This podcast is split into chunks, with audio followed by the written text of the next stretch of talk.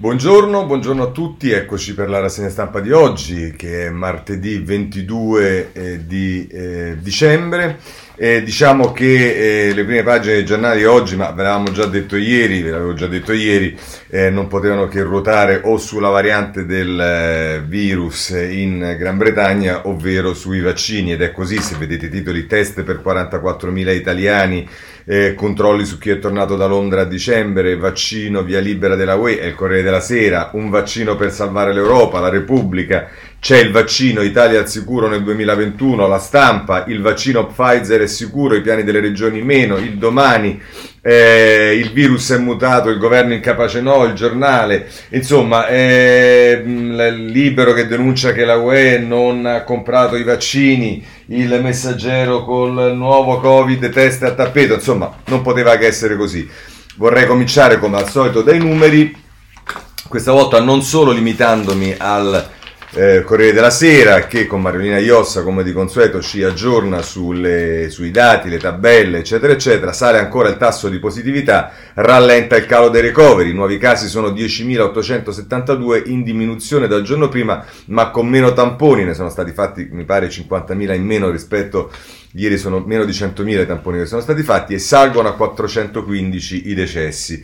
E, mh, mm, questo ci dice il Corriere della Sera, ma volevo segnalarvi invece il messaggero eh, perché ci sta un'intervista a Pregliasco eh, nella pagina 3 eh, che dice la curva è stabile, ecco perché attenti a riaprire le scuole. Qui si apre il tema delle scuole il virologo dell'Università di Milano dice rischiamo un rialzo davvero pericoloso, maggiore contagiosità vuol dire più persone colpite più terapie intensive.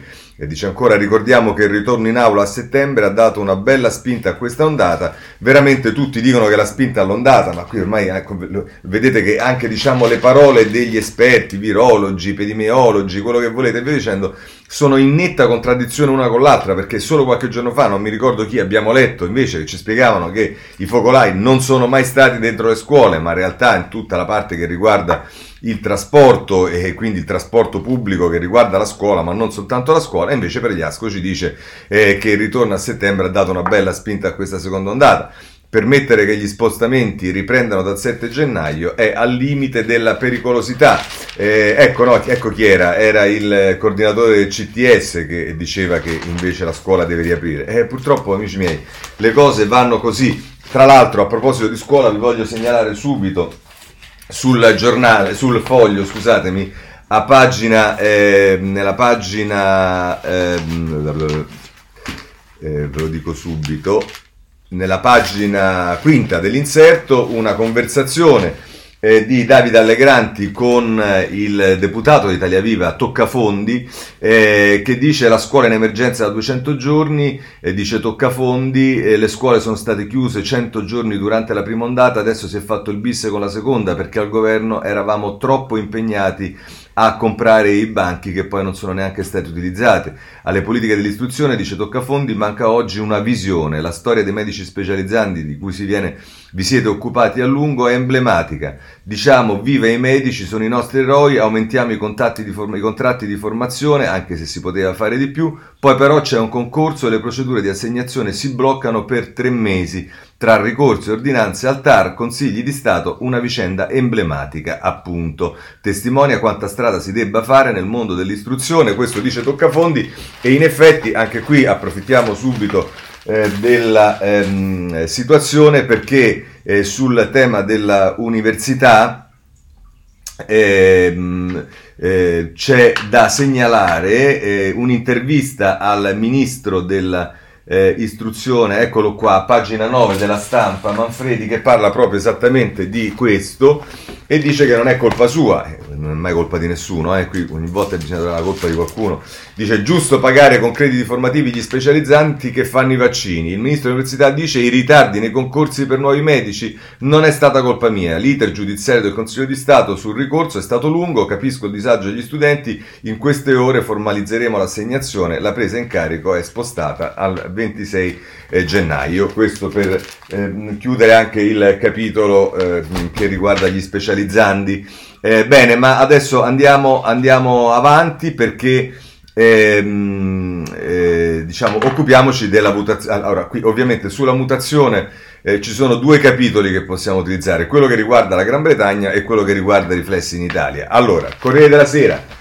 I giornali scelgono in modo diciamo abbastanza ehm, ehm, spe, diciamo, diverso, alcuni scelgono di mettere le, le, le, prime pagine successive alla prima dedicate a questo della variante, altri invece decidono di mettere quelle seguenti la prima al vaccino e poi subito dopo la variante, ma resta il fatto che sono i due argomenti centrali, Corriere della Sera, pagina 2, eh, Monica Ricci Sargentini, mezzo mondo isola la Gran Bretagna, la variante del virus spaventa le borse, lo vedremo dopo questo. La Unione Europea cerca di trovare una linea comune sul blocco dei voli, circola in Europa da novembre, l'Organizzazione Mondiale della Sanità dice non è fuori controllo.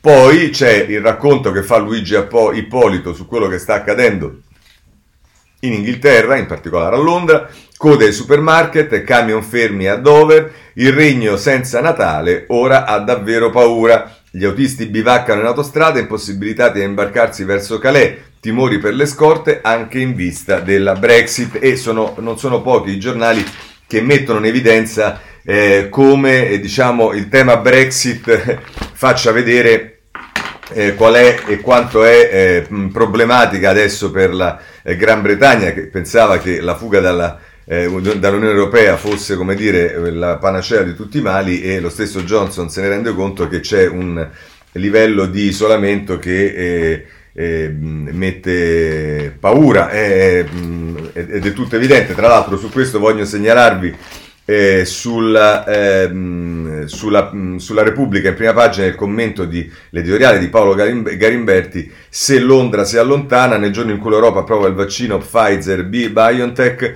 eh, apren- aprendo la strada quel eh, trittico sanitario del 27, 28, 29 dicembre già battezzato EU Vaccination Day la variante inglese del virus anticipa lo scenario della Brexit così eh, scrive sulla Repubblica Garimberti, ma sempre proprio vediamo Repubblica, perché la Repubblica invece decide di dare al vaccino le pagine successive alla prima e per quanto riguarda la variante inglese la sposta a pagina 8 e 9. Caccia al virus modificato, scrivono Michele Bocci e Fabio Tonacci a pagina 8 di Repubblica, tamponi per i 31.000 arrivati dal Regno Unito, al setaggio i viaggiatori delle ultime settimane, questa è la parte che riguarda eh, diciamo più direttamente eh, la, ehm, eh, l'Italia. E, ehm, e, e qui c'è eh, Anais Ginori che è la inviata a Calais di, eh, della Repubblica, il virus mutante batte la Brexit, qui i tir sono già tutti fermi, nel porto di Calais si è passati dal max ingorgo alla calma piatta, nessuno si fida ad andare in Gran Bretagna, stop di due giorni all'ingresso, in Francia migliaia di autisti ancora intrapponati sulla strada per dove... E insomma, questo è il, il, il, i problemi che inevitabilmente eh, diciamo, eh, si creano che danno alla Gran Bretagna il senso di un ehm, maggiore isolamento, eh, perché, perché, ci sta inevitabilmente anche diciamo, eh, il, il, tema, come dicevo prima, della, della Brexit, che poi paradossalmente è arrivata adesso in una fase obiettivamente conclusiva. La stampa eh, fa una via di mezzo, non sono la 2 e la 3 le pagine che si occupano di questo, ma sono la 4 e la 5 e allora lo vediamo, Covid, la variante inglese, allarma la scienza, fa alzare dello 0,5 l'indice di contagiosità. Per gli esperti ci sarà un aumento dei recovery in terapia intensiva. Ricciardi dice serve il lockdown fino a febbraio. E poi eh, vedete come allora, Ricciardi dice questo, poi ti sposti nel taglio basso e c'è il direttore di microbiologia dell'ospedale Bambino Gesù di Roma che dice Probabile che il virus si indebolisca, vac- la vaccinazione funzionerà lo stesso. Ma poi, se volete anche qui un reportage di quello che accade a Londra, potete andare a pagina 5 della stampa, virus e Brexit, Natale da incubo a Londra, Johnson rassicura, ce la faremo da soli. Fontiere blindate, traffico in tilt, scatena l'assalto ai supermercati, il Regno Unito fa un passo indietro sulla pesca per allontanare il no deal. Va bene, questo sulla ehm, stampa. C'è, se volete, anche il giornale eh, da segnalare come giornale che in, in, impiega le pagine 2 o 3 per questo. Il nuovo virus corre in 5 paesi europei. Bruxelles tentenna, frontiere aperte. Un, il summit urgente senza decisioni, Schengen resta in vigore, le restrizioni spettano ai singoli stati. L'Organizzazione Mondiale della Sanità rassicura la variante non è fuori controllo. E, ehm, ancora, se volete, a pagina, ehm, eh, eh, a pagina 3, la variante inglese in circolo da mesi, il governo non muta e ha perso tempo. L'Italia accusa Londra, nuovo ceppo nascosto, ma già alla fine di settembre si sapeva della sua esistenza e inizio dicembre che era pericoloso. La catena dei ritardi dalla comunicazione allo stop dei voli. Così, per trovare una nota polemica, il giornale non perde ovviamente occasione.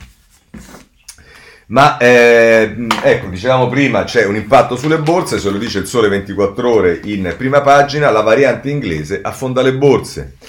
Tutte in negativo le maggiori borse internazionali, allarmate dalle conseguenze della nuova variante Covid, benzina sul fuoco degli scambi anche il timore del no di, del no di, di eh, eh, Brexit e il calo del greggio eh, l'ondata di vendite ha interessato eh, Madrid, meno 3,08%, Milano, meno 2,57%, Francoforte, meno 2,82%, Parigi, meno 2,43%, Londra, meno 1,73%. A fine giornata l'Europa ha mandato in fumo oltre 200 miliardi, sui risultati pesano anche eh, ribilanciamenti di eh, fine anno, questo è quello che ci dice il eh, Sole 24 ore. Vediamo allora le conseguenze italiane invece di questa variante.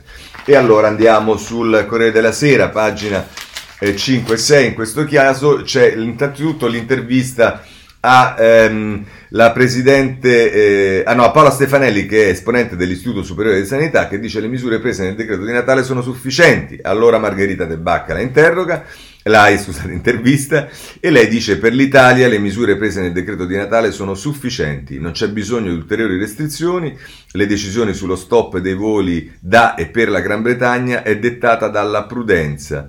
La voce rassicurante dell'Istituto Superiore di Sanità è Paola Stefanelli, direttore del reparto di malattie infettive prevenibili col vaccino. Poi spostatevi a pagina 6 e si fa tutta la storia, come vi ricordate all'inizio del Covid c'erano Spallanzani, due turisti cinesi, qui parliamo invece del militare britannico e sua moglie, ed è Rinaldo Frignani che a pagina 6 dice il militare britannico e la moglie italiana, dei due soltanto lei ha il virus inglese, altri quattro gli infettati, tre a Palermo e uno a Bari, tutti rientrati prima della chiusura dei voli. Poi nel taglio basso c'è un'intervista di Chiara Salvatori con il vice direttore dell'istituto eh, Spallanzani, dice lo Spallanzani è il malato sospetto, al lavoro per sequenziare la modifica. Che il virus sia cambiato non significa maggiore letalità, dopo l'estate il ceppo dominante in Europa veniva dalla Spagna.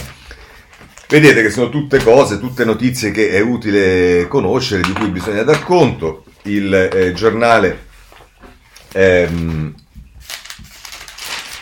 ehm, a pagina 4 ci parla invece degli italiani che sono bloccati in, eh, in Gran Bretagna, in particolare a Londra. Gli, l'ira degli italiani a Londra ci hanno abbandonati, Farnesina senza un piano. Zampa dice riportiamoli a casa, la Lega dice ora le scuse, l'idea costosa di usare voli di Stato. Eh, questo è quel che ci dice il giornale, in effetti il tema si pone, il problema eh, de, ieri il nostro collega Massimo Ungaro si è eh, come dire, occupato di questo proponendo che ci siano dei viaggi mirati organizzati dal nostro paese per andare a recuperare i nostri eh, connazionali in Inghilterra e in particolare a Londra. Ecco, se volete c'è anche il tempo che come potete immaginare non può che avere un taglio critico, bloccati a Londra dal governo, l'Italia ha chiuso i cieli in anticipo, gli altri paesi invece hanno dato tempo ai propri cittadini di tornare, l'ordinanza del Ministero ha vietato i voli a causa della variante inglese del virus in centinaia in aeroporto. Siamo disperati e qui si dice che il blitz di speranza fa infuriare Di Maio e Salvini dice se ne fregano dei cittadini. Il ministro degli esteri avrebbe voluto dare tempo agli italiani di far ritorno nel nostro paese. Eh, vedete come vanno un po' le cose, ma andiamo eh, avanti. C'è tutto il tema delle feste, perché questo diciamo ancora rimane un tema, sui giornali iniziano a spuntare delle risposte che il governo sta dando per dei chiarimenti e da questi chiarimenti escono fuori delle cose che eh, sembrano in netta contraddizione con quello che si era eh, letto nei giorni scorsi, ma soprattutto creano ulteriore incertezza e disorientamento nella, in noi poi disgraziati, ma insomma, spostamenti, visite e seconde case, le risposte a tutti i dubbi per le feste. Nei giorni arancioni chi vive in comuni sotto i 5.000 abitanti potrà cambiare anche regione. ed è pagina 7 della stampa, qui ci sta tutta la cosa col cartellino il 24, il 25, il 26, il 27, eccetera, eccetera. Se volete ve lo potete andare a vedere, ma eh, ci sono delle cose che invece emergono subito e sono, diciamo, eh, eh, cose che eh, non, non, non, apparivano così chiare. Ehm, eh, ecco qua, vedete pagina 8 del giornale, le misure spiegate. Sorpresa di Natale, fuori dai comuni anche nei giorni rosti e, dice il giornale, feste a tutto caos. Seconde case, visite a parenti e amici, autocertificazioni, limiti regionali, orari e sanzioni. Ecco come comportarsi. E questo è quello che ci dice il giornale sulla confusione che obiettivamente diciamo eh, poi si può essere mh, amici o, o, no di questo governo, ma non c'è dubbio che eh, queste decisioni che vengono prese eh, prima di essere assorbite, ammesso che mai saranno assorbite fino alla fine, eh, lasciano sicuramente un po' di disorientamento. E il, il titolo del tempo è ovviamente critico, ultimi due giorni di libertà, Fino a domani negozi aperti e spostamenti pochi ancora consentiti, poi si entra in zona rossa, divieti, eccezioni, deroghe, attività permesse. Ecco cosa si può fare e cosa no durante eh, la, eh, queste festività, è quello che ci dice eh, il tempo. Ehm, chiuderei questo capitolo con il messaggero perché il messaggero ha una caratteristica ed è quella di eh, fare sempre delle pagine di spiega fatte organizzate molto bene, in questo caso lo fa a pagina 5 e ci stanno tutte le cose. Uno, due, allora, uno, si può eh, rientrare nella principale a proposito delle abitazioni. E due, è possibile cenare assieme con gli amici? Tre, le seconde case, in quali casi si può andare? E, mh, eh, eh, 4 eh, parenti soli, le visite quando sono consentite, 5 congiunti, chi può tornare in famiglia, 6 feste private, posso ballare in compagnia, pare proprio di no, direi, 7 i separati, è possibile vedere i figli, pare di sì, Coprifuoco, posso uscire dopo le 22? No, assolutamente. 9. I documenti quando serve la certificazione e qui dice nei prossimi giorni l'autocertificazione potrebbe servire spesso. In teoria bisognerebbe usarla sempre nei giorni rossi anche per andare a comprare il pane. In pratica, se si esce fuori dal proprio comune o si decide di andare nella seconda casa, è bene averla con sé. E le multe quando scattano, e qui dice il Ministero dell'Interno ha promesso controlli capillari, l'esperienza insegna che le multe più numerose riguardano gli spostamenti per casi di necessità che talvolta si rilevano inconsistenti. La sanzione va da 400 eh, euro a 1000 euro. E il titolo è Sia le seconde case dentro la regione, cene, il caso di Bolzano, da ieri prima stretta per le feste, scatta il divieto di varcare i confini interni, ma sempre consentite le visite tra paesi vicini. Insomma, ci avete capito qualcosa voi? Sì, forse oggi qualcosa di più, ma insomma questo è il piano per quanto riguarda il tema delle feste. Poi c'è il, il tema dei vaccini, ovviamente anche qui ci sono i giornali che eh, se ne occupano tutti con toni diversi, in questo caso il Corriere della Sera sposta nelle pagine più interne la notizia, sì dell'Europa al vaccino Pfizer, valido anche con il Covid mutato. Il verdetto dell'EMA, Conte, splendida notizia dal 27 l'immunizzazione, von der Leyen è il capitolo importante per una storia di successo. E poi se volete ci sono le domande e risposte nel taglio basso, eh, qui era Stefano Montefiori che parlava, Margherita De Bach fa il solito rubrica domande e risposte, quando arriveranno le prime forniture non servono altri ok, la distribuzione inizierà in 220 ospedali, pagina 9 c'è il retroscena di Leonard Barberi e Fiorenza Sarzanini, test e tracciamento per 44.000 italiani, l'allarme da Londra, partito in ritardo. Quando sabato si è saputo del caso della donna ricoverata al cielo, i suoi contatti erano sotto stretta, ma qui ritorniamo al tema che abbiamo già visto, cioè è quello della, della variante. E invece Repubblica è, è quella che sicuramente mette più in evidenza il tema dei vaccini, non solo nella prima pagina un vaccino per salvare l'Europa, ma in tutte le pagine che seguono, quindi pagina 2 eh, virus sì della UE al primo vaccino, la consegna alla vigilia di Natale e poi a pagina 3 via alle convocazioni per i 9.750 italiani che eh, lo avranno il 27 e poi ancora eh, Federico Rampini ci parla di quello che accade eh, a New York, proteggere le prime linee, corsa mondiale, usa in testa, le dosi di vaccino sono in consegna da più di una settimana, la macchina della logistica è in moto, nella lista delle priorità anche insegnanti, autisti e commessi e Biden va in diretta tv. Se poi volete sapere, come dire, ehm, eh, la posizione dell'Europa, c'è l'intervista alla Kyriakides, che è la commissaria UE alla salute, che dice eh, invita i cittadini ad aderire alla campagna di immunizzazione per combattere il virus. La rapidità con cui abbiamo approvato la formula non compromette la sicurezza, dice la commissaria, ed arrivare insieme alle stesse condizioni al traguardo è un successo per tutta l'Europa. Eh, questo è quello che eh, si dice sulla ehm, Repubblica. Anche la stampa, ehm, abbiamo le pagine in questo caso successive alla prima, come, come, ha fatto Repubblica, a differenza di quello che ha fatto il Corriere della Sera. Da EMA e UE via libera al vaccino anti-Covid, finisce l'anno più duro, ora si volta pagina. Immancabile l'intervista alla sottosegretaria Zampa, se il nostro piano va bene nell'ottobre 2021 l'Italia sarà in sicurezza, io dico soltanto che un po' di prudenza quando si fanno queste interviste, queste dichiarazioni roboanti in cui in un paese dove diciamo, la certezza non ha certamente dominato dai mascherine ai banchi, alle scuole e a qualunque cosa, forse un pochino, un pochino più di sobrietà e questa diciamo eh, incontinenza di, di, di, proclami, forse vabbè. Eh, pagina 3, la campagna parte il 27 dicembre, ma Regione e ASL sono in ritardo, ci dice Paolo Russo sulla stampa pagina 3. E allora in questo senso è la, il domani soprattutto che eh, non perdona, diciamo, sulla prima pagina. Ehm, il titolo è Il vaccino Pfizer è sicuro, i piani delle regioni meno. Il 20 dicembre, 27 dicembre ci sarà in Italia un simbolico Vaccination Day con le prime dosi, poi tutto dipenderà dalle regioni. Solo alcune sono pronte a partire a gennaio. Sono Davide Maria De Luca, Lisa Di Giuseppe e Giovanna Fagionato che scrivono sulla prima pagina del eh, domani a proposito della diciamo ipotizzata eh, non eh, preorganizzata distribuzione dei vaccini. Eh, come potete immaginare, se ci spostiamo sul libero, il tema ehm, è affrontato con molta più diciamo, criticità.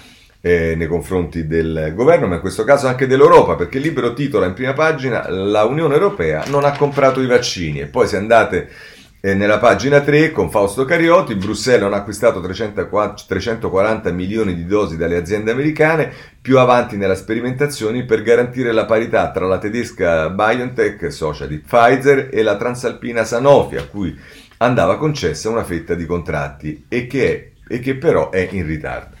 Poi eh, Libero, mi pare più di tutti gli altri, mette in evidenza un allarme che gira da alcuni giorni, allarme dell'Interpol, la mafia vuole rubare gli antidoti al Covid. Vedremo furti nei magazzini e attacchi alle spedizioni delle fiale, sarà la cosa più preziosa distribuita durante il prossimo anno. In Italia in allerta AIFA, Ministero della Salute, Polizia e Procure. Questo è quello che ci dice Libero. Chiudiamo il capitolo vaccini con l'avvenire semplicemente perché ha, come al solito, il titolo più originale di quelli che abbiamo visto, vaccino, punto e nervi saldi.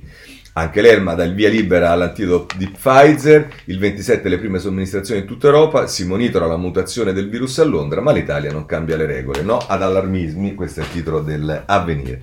Chiudiamo il capitolo vaccini, eh, c'è da segnalare però sul Corriere della Sera eh, interessanti due pagine ehm, che sono diciamo uno studio fatto dal Corriere, un'inchiesta che mette a confronto le due ondate che ci sono state in Italia e allora eh, sono Giussi Fasano, Marco Imarisio e Simona Ravizia che scrivono eh, poca memoria, troppi ritardi, la seconda fase è peggiore della prima. A fine maggio i morti erano 33.415, da settembre li abbiamo superati e continuano ancora a crescere. E poi si dice il 23 novembre, sorpassato il picco dei ricoveri registrato lo scorso 4 aprile, la rabbia dei medici, occasione persa per mancanza di organizzazione.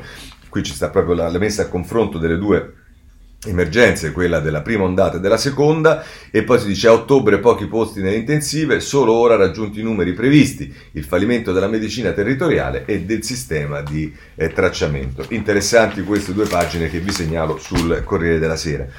Bene, eh, va messo in evidenza, ancora c'è qualcuno che se ne occupa, un grande giornale, tra virgolette, diciamo nel senso uno dei più diffusi, che è Repubblica, lo fa a pagina eh, 13, e mi riferisco all'MS, lo fa intervistando Zambon, che è il funzionario dell'agenzia dell'ONU, dell'Organizzazione Mondiale della Sanità, che è stato interrogato ai giudici di Bergamo nonostante qualcuno volesse che lui non lo facesse, e dice Zambon ho svelato le pressioni dell'OMS, ma ora temo ritorsioni. E tra l'altro dice Ranieri Guerra esigeva che scrivessi che il piano italiano sulle pandemie era stato aggiornato, ma era solo una copia di quello del 2006.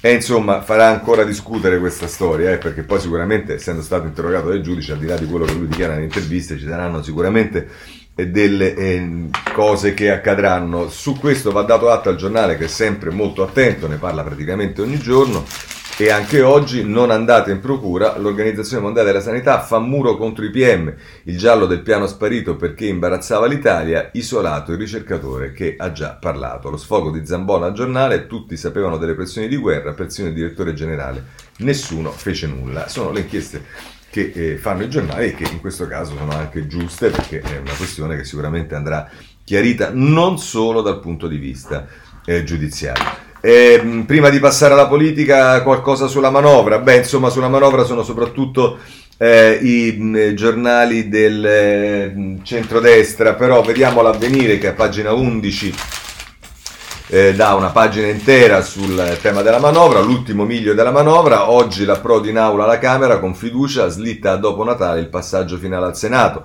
A luglio parte l'assegno per i figli, l'allarme dell'ufficio eh, ehm, per il bilancio, penalizzata una quota non trascurabile delle famiglie. E qui se volete sono tutti i capitoli che vanno dall'edilizia, l'automotive, le pensioni, la pioggia dei bonus, insomma. E infatti questo è il tema che viene, eh, come dire, ehm, eh, ehm, messo in evidenza dal giornale a pagina 12. Ehm, che troveremo facilmente, immagino. Recovery sovrastimato in misura indefinite, la manovra non regge per l'ufficio parlamentare di bilancio, il disegno di legge non sta in piedi, a rischio le stime sul debito, questo è quello che ci dice Antonio Signorini sul eh, giornale a proposito della eh, manovra. Poi se volete ehm, il, un altro giornale che sicuramente non è tenero con la maggioranza, che è il Tempo, pagina 4, più soldi agli agenti penitenziari, e questa è la diciamo, notizia che si dà a proposito eh, della, della, di un emendamento che è stato presentato dalle opposizioni e invece per quanto riguarda la, la finanziaria Filippo Caleri dal presepe ai randaggi assalto alla manovra le mille mi, micro marchette inserite nella legge di bilancio eh, questo sul tempo, ma purtroppo se noi andiamo a rivedere le assegne stampa eh, di ogni anno non c'è dubbio che eh, ogni anno si dice esattamente la stessa cosa, quindi le mille marchette le hanno fatte purtroppo tutti i governi. Eh, per quanto riguarda il eh, recovery, voglio segnalare eh, il Sole 24 Ore in prima pagina, recovery plan per 19 infrastrutture, dice sono 19 le grandi opere inserite nel capitolo infrastrutture del recovery plan, la missione numero 3 della bozza di programma nazionale messa a punto dal governo su proposta del Comitato Tecnico di Valutazione CTV e in coerenza con le linee guida europee, uno dei capitoli più stabili che non dovrebbe essere toccato se non marginalmente dalle violente polemiche politiche che interessano il piano le 19 opere valgono in tutto 27,7 miliardi e comprendono interventi già previsti o in corso per 22,4 miliardi e opere con progetti di fattibilità da realizzare o da rivedere in profondità per 5,3 miliardi. Arriveremo poi eh, al recovery perché lo rivedremo qualcosa ehm, eh, anzi forse la cosa migliore sul recovery è andare subito sul messaggero eh, perché c'è Viesti che scrive, Gianfranco Viesti che scrive sulla prima pagina del messaggero i piccoli bonus che non fanno ripartire il nostro paese e poi prosegue a pagina 18 e diciamo prendiamo la parte che fa seguito all'analisi eh, sugli interventi che sono stati fatti, che dice Viesti in molti casi sono stati necessari per far fronte alle, al momento critico che hanno vissuto le famiglie, le cose dicendo, ma insomma non può essere una vita di sussidi. E tra l'altro dice ma fortunatamente lo stesso schema del piano di rilancio ci impone di dedicare la massima attenzione ai provvedimenti per il futuro, alla costruzione di un quadro di riferimento ampio e lungimirante di azione pubblica che possa non solo riattivare l'economia, ma cambiare progressivamente lo stesso modo di funzionamento del Paese, garantendo così un aumento strutturale della crescita economica, della produttività, dell'occupazione.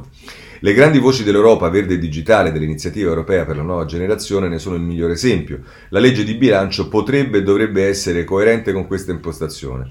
In questa logica non si può che partire dai grandi blocchi che, che, eh, scor- che eh, sorreggeranno l'intera società italiana, dall'istruzione, ambito nel quale già prima della pandemia il nostro paese mostrava gravi ritardi e dove i tanti mesi di didattica a distanza hanno certamente aggravato il quadro con il concreto rischio di grandi vuoti negli apprendimenti e di un aumento della dispersione delle fasce eh, di studenti più deboli. Azioni per la scuola Scrive ancora Viesti, servono nell'immediato per garantire una riapertura in sicurezza anche sotto il profilo dei trasporti e per recuperare il più presto possibile i tanti che sono rimasti indietro e servono nel medio e nel lungo periodo per potenziare e rendere territorialmente omogenei alcuni elementi del complessivo sistema, dal potenziamento degli asili nido come politica non solo per il lavoro femminile ma anche per la prima socializzazione dei piccoli, all'estensione del tempo pieno nelle elementari e nelle medie. Servono poche idee chiare e tanti soldi.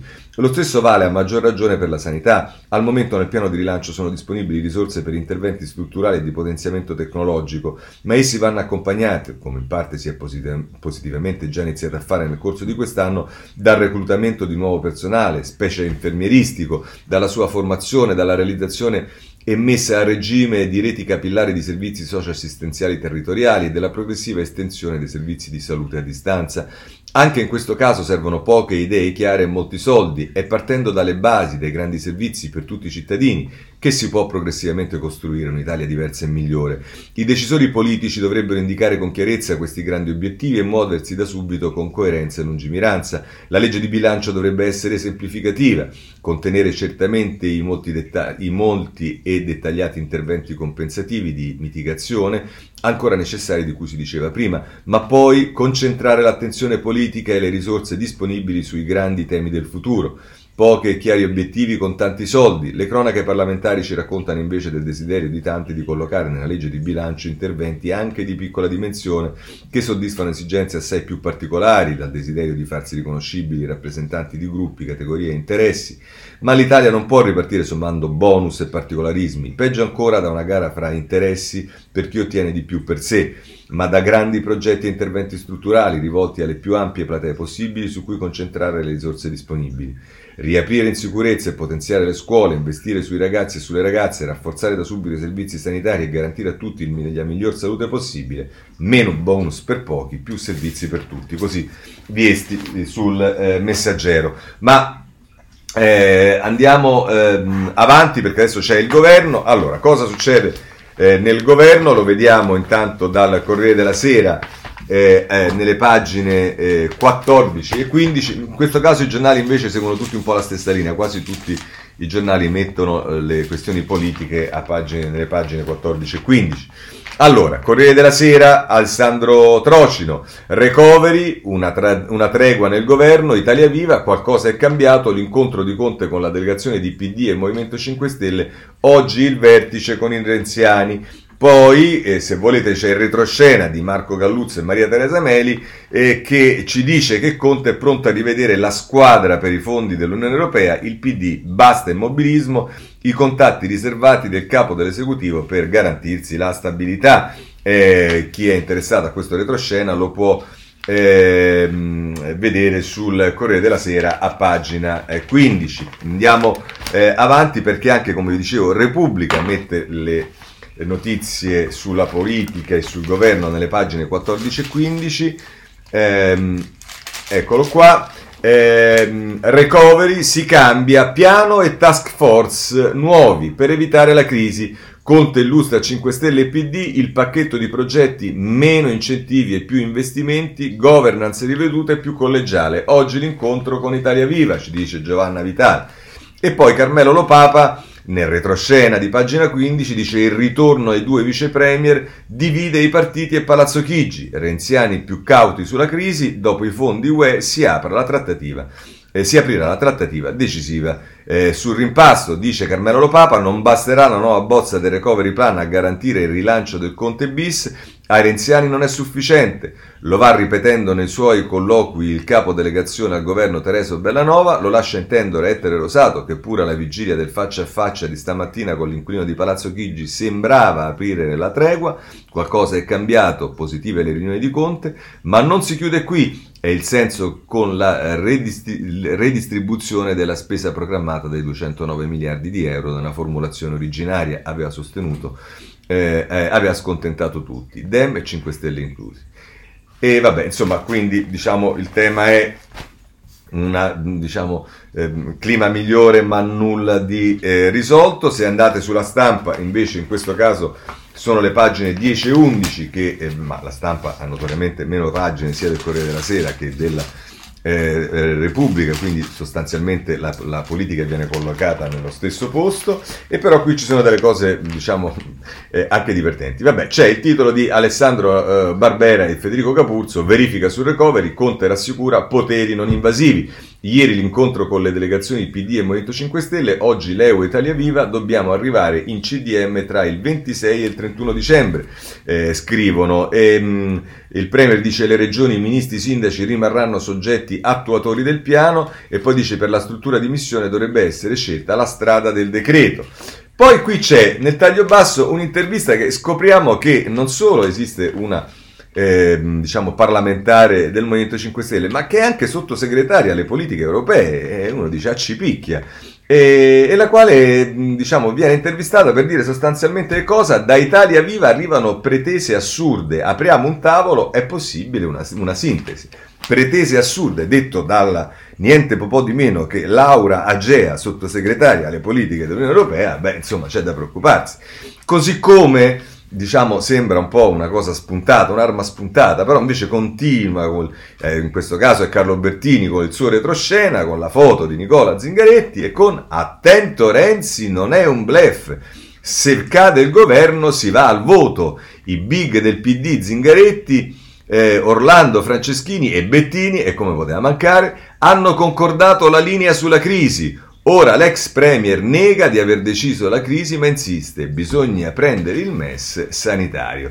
Vabbè, insomma, ehm, ehm, tra l'altro a Medeo la mattina dice il centrodestra resta diviso sull'ipotesi di una crisi, ma vedremo che poi questa storia delle elezioni, la crisi, eh, in questo senso eh, eh, ci arriveremo perché è interessante Laura Cesaretti, che, anzi ci andiamo subito, che va sempre a fondo quando deve, mm, è un'esperta del Partito Democratico e allora a pagina 10 a proposito di Zingaretti bim bum bam parabim parabum parapam Laura Cesaretti taglio basso in retroscena il PD vuole stanare Italia Viva si voti ma la minaccia non convince anche tra i dem non c'è unità dice Laura Cesaretti poi, se volete, c'è Massimiliano Scafi, che invece è il titolo di apertura della pagina 10, l'azzardo di Renzi, non temo le urne, ma i suoi lanciano segnali di pace. Il leader di Italia Viva insiste, accordo su tutto o strappo, accantona il rimpasto ma riapre il fronte MES. Il, pari- il partito però smorza i toni, Rosato dice, clima cambiato, nobili, nessuno vuole urne anticipate. Ora,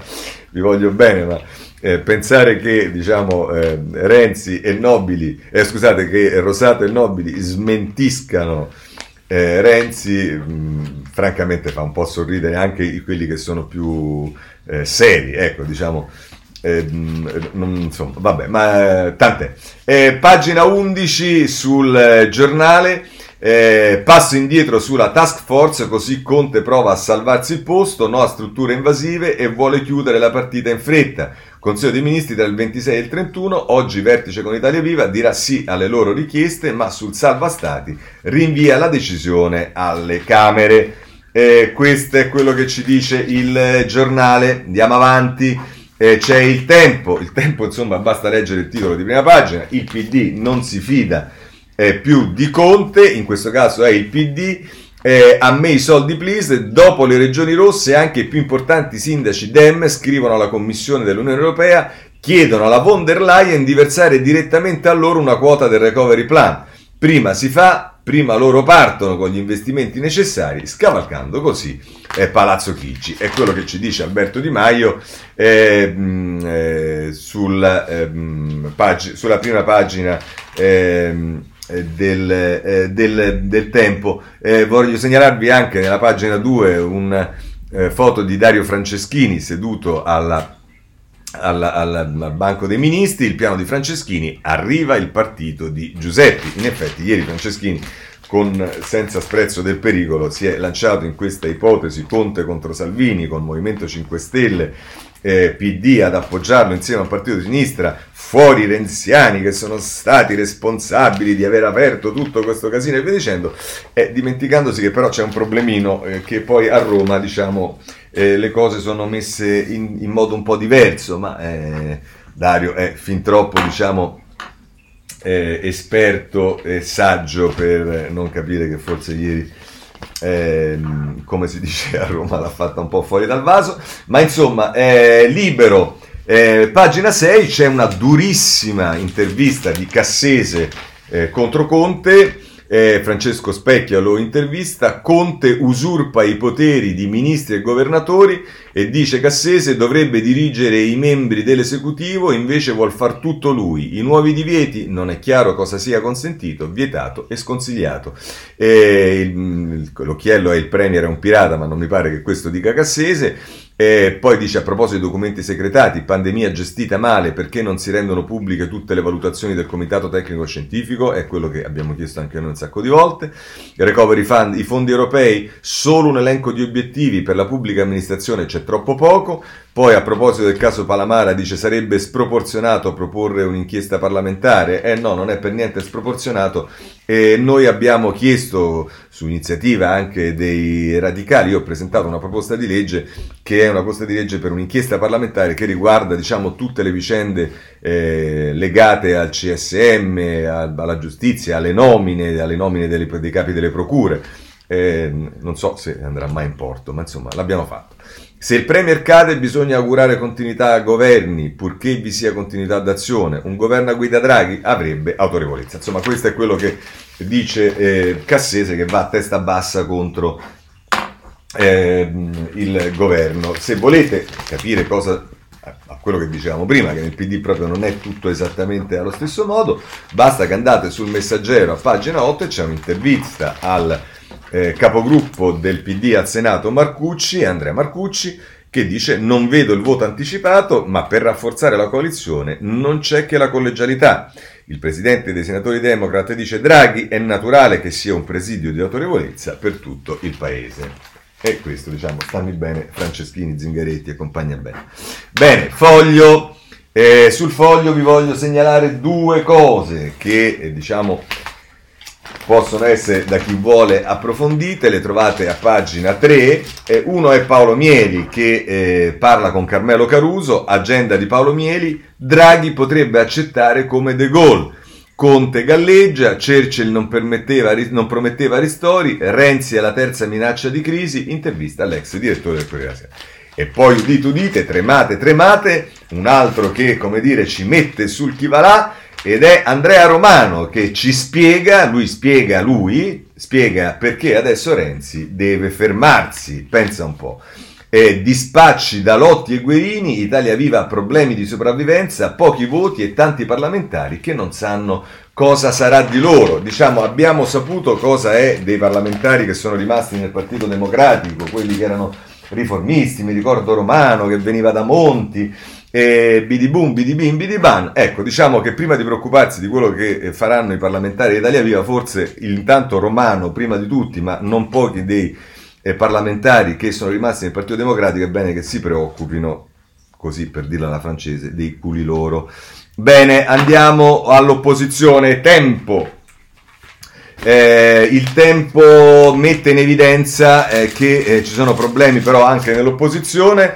Eh, il dopo Conte spacca la destra. Salvini rilancia un governo di coalizione con i responsabili. Gelo della Meloni. No, c'è solo il voto. La terza via di Berlusconi. Nessun esecutivo tecnico all'orizzonte, ma siamo disponibili a collaborare con quello in carica. Vi ricordate le parole di Giorgetti nell'intervista al Corriere della Sera, al colloquio Corriere della Sera con Polito qualche giorno fa in cui diceva il governo cadrà presto dicendo ma noi non siamo ancora eh, nelle condizioni di eh, governare. In realtà qui ci sono tre posizioni diverse, Salvini che vorrebbe fare il governo dei responsabili, la Meloni che dice andiamo solo al voto e Berlusconi che dice no, ma diamo una mano a corte. Eh, insomma, eh, non è eh, certamente anche quella una bella situazione, anche l'avvenire eh, ci mette qualcosa, cioè a pagina 12, ehm, eh, che dice ehm, Salvini, Meloni, Berlusconi, le tre linee di fronte allo scenario della crisi a proposito delle opposizioni. Eh, indubbiamente ehm, questo è eh, così. Chiudiamo anche il capitolo opposizioni perché eh, poi ci sono il famoso discorso delle elezioni. Allora, c'è chi dice come ehm, Repubblica a pagina 17 che le elezioni non sono possibili. Eh, lo scrive proprio ehm, eh, un intero articolo di Giuliano Foschini, l'ostacolo pandemia sul voto anticipato, rischio serrata elettorale. Dalla Sicilia alla Lombardia, sul fronte amministrative, molti hanno già chiesto il rinvio al, al, Viminale. Quindi sostanzialmente si dice che addirittura si sta già pensando allo slittamento, lo vedremo poi, questo riguarda in particolare i 5 Stelle, lo slittamento delle eh, elezioni per le amministrative che si dovrebbero svolgere tra maggio e giugno e qualcuno vorrebbe pensare invece di piazzare le elezioni eh, politiche a marzo, però siccome tutto si può dire si dice anche quello. Allora però è divertente perché eh, diciamo, anche il tempo la vede sostanzialmente così, e cioè dice che le elezioni sono una, una falsa cosa, con un esecutivo pieno di incertezze, l'unica cosa certa è che non si voterà Angelo De Mattia sul tempo. Ma invece la pensano diversamente eh, altri eh, due giornali, perché ehm, eh, il, oh no, scusate, in particolare il domani, il domani, che invece a pagina eh, 5 ci dice che le elezioni sono possibili. Tornare a votare è possibile, c'è una legge e anche il tempo. I nuovi collegi elettorali della legge Rosato sono stati disegnati, quindi non esistono ostacoli tecnici. Il momento utile sarebbe la primavera, per l'attuale maggioranza tornerebbe l'incognita della coalizione. E vabbè, ehm, questo è quello che ci dice il domani. Anche qui, come vedete, non c'è certezza, ma vedremo poi eh, che cosa accadrà. A questo punto però è invece importante leggere eh, qualche mh, mm, editoriale eh, a proposito della situazione politica. Vorrei cominciare con eh, Franco, Massimo Franco sul Corriere della Sera, ehm, che a pagina 15 scrive c'è qualcosa di ripetitivo e perfino stucchevole nel modo in cui Giuseppe Conte ripete a se stesso e alla propria maggioranza di fare presto. Non ci possiamo permettere ritardi, dobbiamo trovare una sintesi efficace. È il mantra di questi giorni. L'appello tuttavia ha l'aria di arrivare dopo almeno un mese di troppo. Riflette una maggiore consapevolezza del Premier sui rischi che corre il governo e, cosa ben più importante, l'Italia, e chiama in causa la mancanza di senso di responsabilità di quanti accarezzano una crisi in una fase decisiva per i contagi e il vaccino anti-Covid. Ma in parallelo l'evocazione del tempo perduto segnala un atteggiamento dilatorio di Palazzo Chigi che gli alleati dal Movimento 5 Stelle al PD a Italia Viva toccano con mano e che sta diventando uno degli elementi comuni di malessere nei confronti di Conte. La stessa riunione di ieri con le delegazioni dei partiti sul Fondo per la ripresa europeo ha finito per evidenziare la mancanza di qualunque progetto. Di pronto c'è tuttora ben poco e il bonus a coriandolo che la manovra finanziaria prevede conferma, conferma, confermano una vistosa assenza di strategia. Le parole del Premier si posano su una coalizione nervosa e divisa e non arginano un deterioramento dei rapporti che, senza un vero cambio di impostazione, potrebbe portare quasi per inerzia a una rottura traumatica in poche settimane. Gli attacchi liquidatori e, e poi i mezzi passi indietro di Italia Viva non lasciano presagire nulla di buono, nel senso che non cancellano un'ostentazione di sfiducia nei confronti di Conte. Gli ammonimenti a non tirare troppo la corda, a scongiurare elezioni galleggiano, anticipate galleggiano su un'incertezza di fondo. Il guardasigilli grillino Alfonso Bonafede invita a lasciare da parte ogni sterile polemica perché i cittadini italiani non meritano in questo periodo come quello che stiamo vivendo di assistere ad uno spettacolino della politica che parla di crisi di governo e di rimpasto. Ma è proprio lo scontro tra il Movimento 5 Stelle e Italia Viva di Matteo Renzi ad avere bloccato per settimane qualunque passo avanti, ad avere indotto Conte a postecipare ogni scelta pur di assecondare i veti grillini sul MES, irritando un po' tutti. Il risultato è stato di permettere a Italia Viva di farsi portavoce di uno scontento diffuso. Se esistono responsabilità per la situazione che si è creata, vanno distribuite, seppure in misura diversa, lungo tutto l'arco della maggioranza ed estesa un'opposizione divisa tra sterile voglia di muro contro muro e tentativi di trovare un ruolo di governo in un eventuale dopo Conte.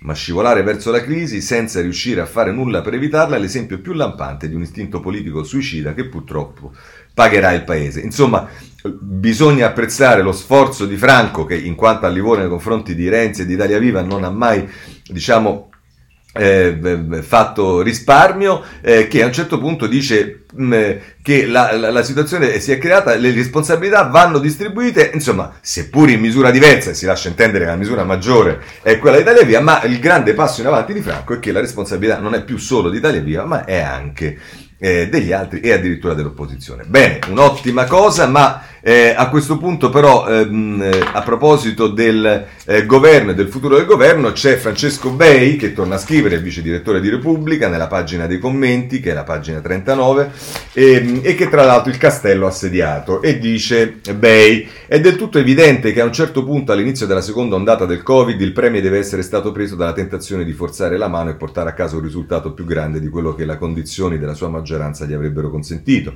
Nasce da questo stato d'animo la prova muscolare particolare sul Recovery Fund con la cabina di regia ristretta e quella pletora di manager che avrebbero commissariato di fatto sia i singoli ministri che la pubblica amministrazione.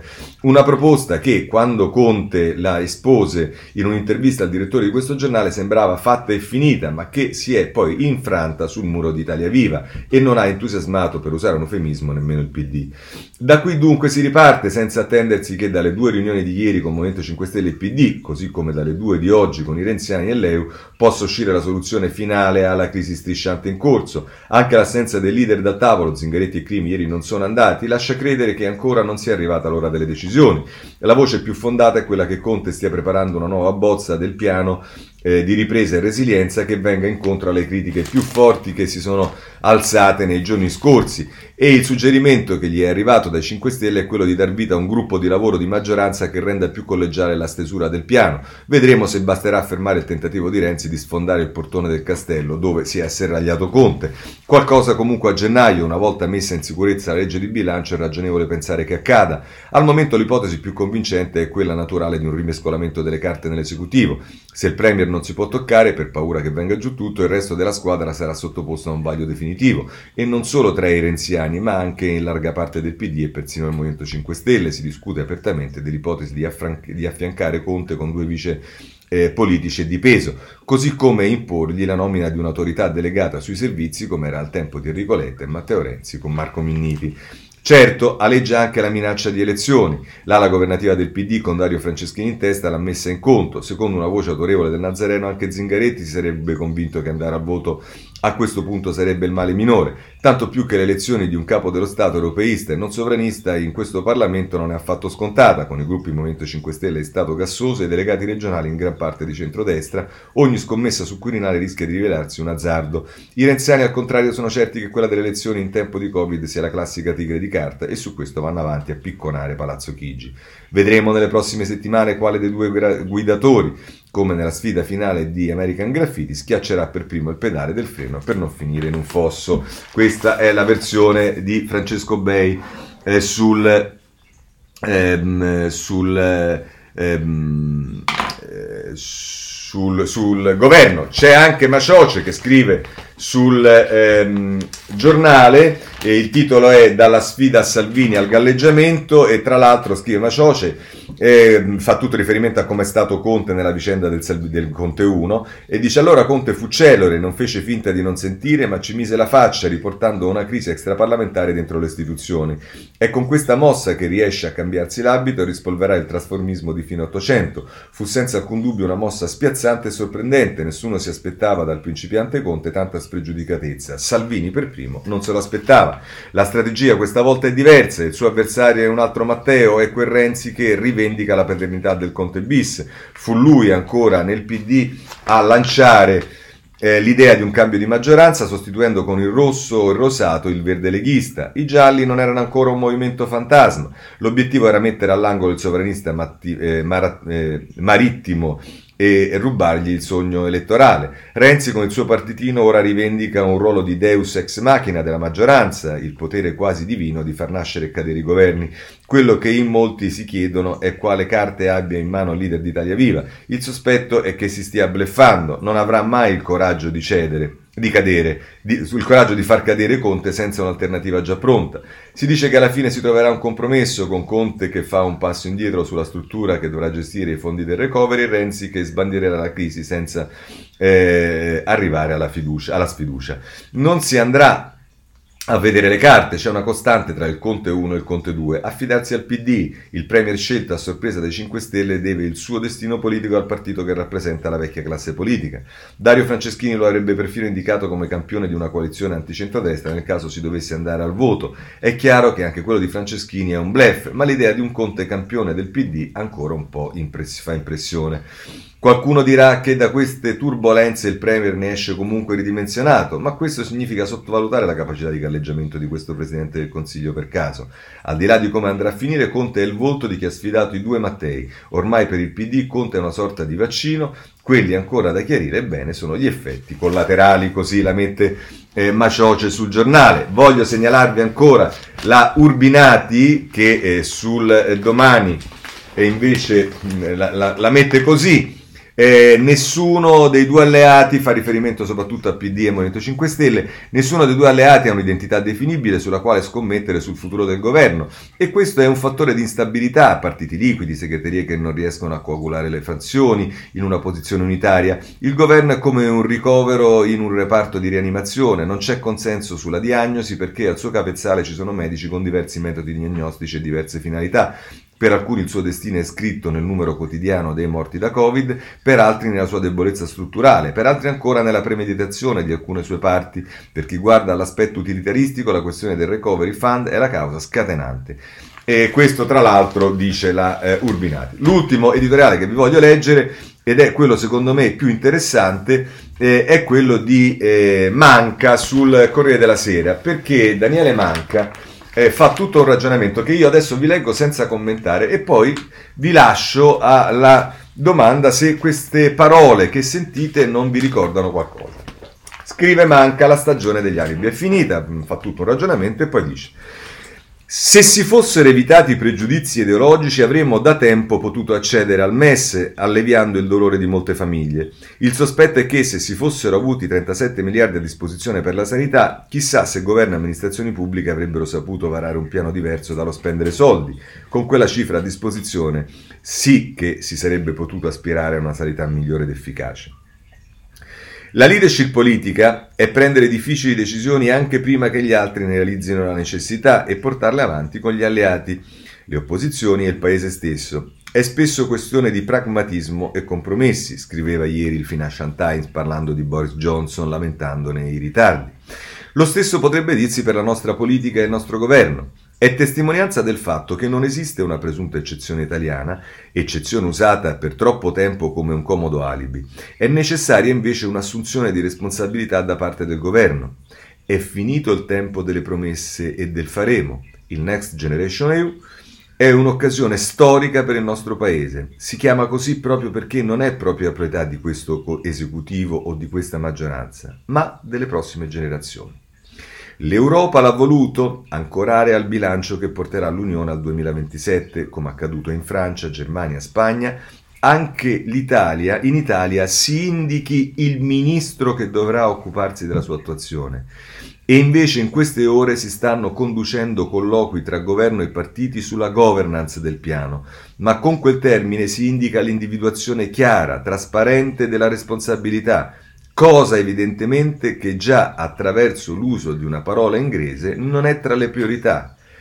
Altro che task force, la responsabilità deve essere politica, perché dietro le incandescenti discussioni sui nuovi possibili organismi da dedicare all'attuazione dei piani operativi si nasconde il vero ostacolo italiano, non riuscire a trasformare in atti concrete le decisioni.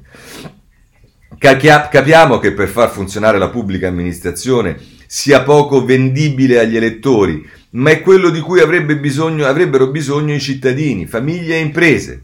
Governare implica l'assunzione di una soluzione, non la mera presa in carico di un problema, scrive Giuseppe Maria Berruti nel suo recente La Costituzione del cambiamento. Grazie al buon lavoro dei parlamentari europei si è ottenuto l'aumento dei, prefinan- dei prefinanziamenti da parte dell'Europa di circa il 30%, altri 6 o 7 miliardi a disposizione da subito, che ci dicono ancora una volta quanto Bruxelles sia fortemente impegnato nel contrastare questa crisi sanitaria ed economica. Le risorse quindi ci sono meno le priorità, ancora oggi individuate in una sventagliata di parole chiave come digitalizzazione, infrastrutture e via dicendo. Si cambino così priorità costanti, si scambiano così priorità eh, costanti, le stesse oggi come vent'anni fa, dalle cose da fare subito e che solo la politica, governo e opposizione possono fare, e cioè far funzionare lo Stato, altrimenti nessun progetto potrà mai avere gambe per camminare, riattivare il mercato senza il quale non c'è crescita, unico rimedio all'emergenza economica. Beh, io non dico altro perché mi pare che questo editoriale dica tutto. Rapidamente vediamo altre questioni per quanto riguarda il Movimento 5 Stelle. Eh, segnalo Repubblica a pagina 19 si occupa dei 5 Stelle, il record del movimento, in Parlamento ogni partito ha almeno un ex grillino. Sono 55 parlamentari che hanno abbandonato i gruppi 5 Stelle della Camera e del Senato dall'inizio della legislatura. Se poi volete ancora qualcosa sui 5 Stelle vi segnalo il riformista che non molla l'osso sulla eh, 5 Stellopoli, Parlamento agli ordini Philip Morris, Casaleggio, la spuntata è l'editoriale di prima pagina di eh, Piero eh, Sansonetti. Eh, per quanto riguarda il Partito Democratico ci sono mh, mm, le cose che abbiamo visto lì nella politica, però eh, invece è divertente, anche qui leggo il titolo e mi fermo, poi ognuno commenti, eh, perché c'è a pagina 2 eh, Umberto Giovannaggi che continua questo suo viaggio all'interno del Partito Democratico, in questo caso l'intervista è Achille Occhietto, eh, Achille Occhetto scusate, che dice PD rintanato in manovre di palazzo e poi cosa dice? Ci vuole la mossa del cavallo. Questo è Occhetto sul eh, riformista. Eh, mh, per quanto riguarda invece 5 Stelle e poi però Roma, eh, voglio darvi due prendere da due giornali. Uno è il Messaggero che, diciamo, in prima pagina mette piano Movimento 5 Stelle per la rielezione di Raggi, Grillo in campo e voto in autunno. E questo riprende a pagina 9, il che implica, cari amici che pensate alle elezioni, che... Mm, eh, se si pensa di rinviare le elezioni di Roma, pensate un po' se si può immaginare di fare a, marzo o aprile in pandemia sicuramente ancora più in pieno le elezioni politiche. E il piano del Movimento 5 Stelle per la Raggi si punta al rinvio del voto. Dopo l'assoluzione i pentastellati investono tutto su Virginia, sfuma l'accordo con i Dem, le mosse, cooptarla al vertice del partito, con lei pronto a tornare in campo. Grillo. E questo è, è quello che eh, eh, ci dice il messaggero. Allora se volete qualcosa di più eh, sul eh, quello che eh, ha in mente la Raggi, eh, che è particolarmente vivace. Ehm, lo potete trovare sul foglio a pagina 5 Ilaria Cucchi, l'ultimo sogno della compagna Virginia Raggi a caccia di voti a sinistra. È Marianna Rizzini che scrive eh, sul foglio in questo senso. Eh, per quanto riguarda invece questioni relative alla giustizia, eh, intanto vi segnalo un bell'articolo sulla prima pagina dell'inserto del foglio di eh, Fiandaca che parla della nuova giustizia.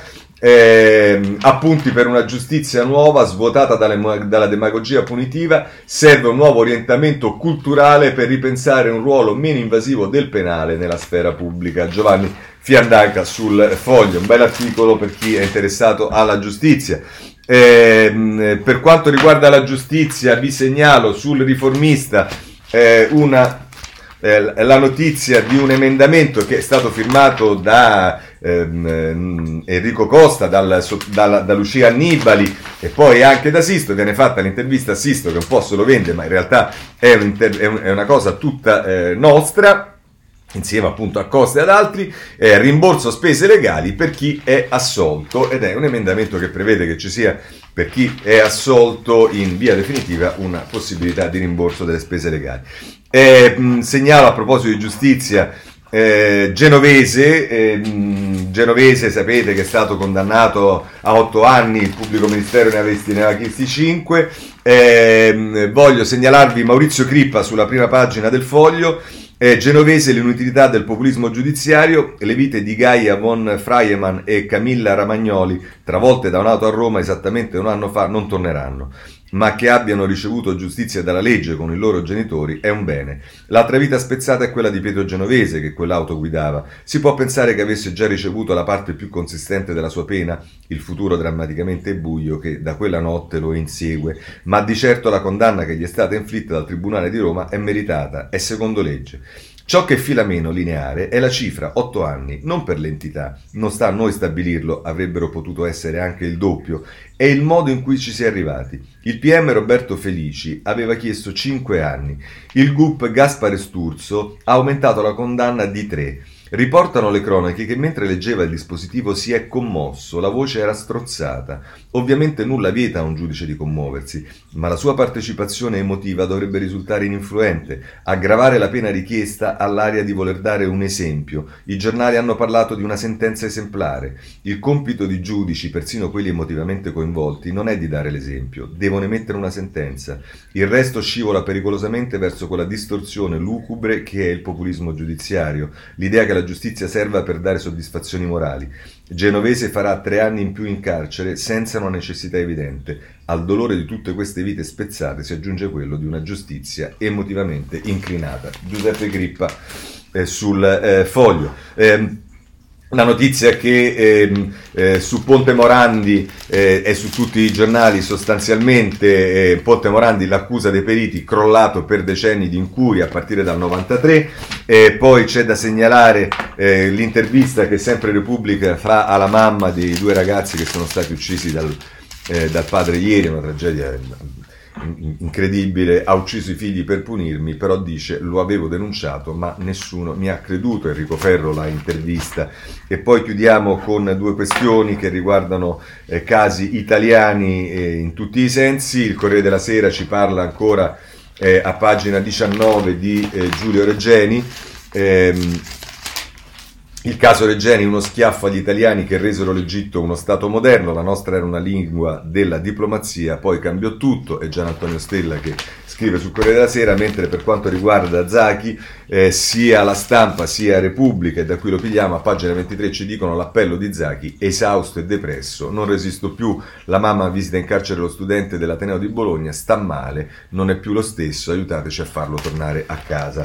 E chiudiamo con eh, Navalny, anche qui su tutti i giornali, il Corriere della Sera, il titolo a pagina 17, perché eh, ha fatto un bello scherzo da eh, ai, eh, ai, russi, Navalny trappola la spia di Putin, ecco la confessione sul veleno. L'oppositore incastra con una telefonata all'agente russo il eh, Novichok nelle mutande. Bene, con questo chiudiamo la rassegna stampa, vi ringrazio e se volete ci sentiamo domani alla stessa ora. Buona giornata a tutti.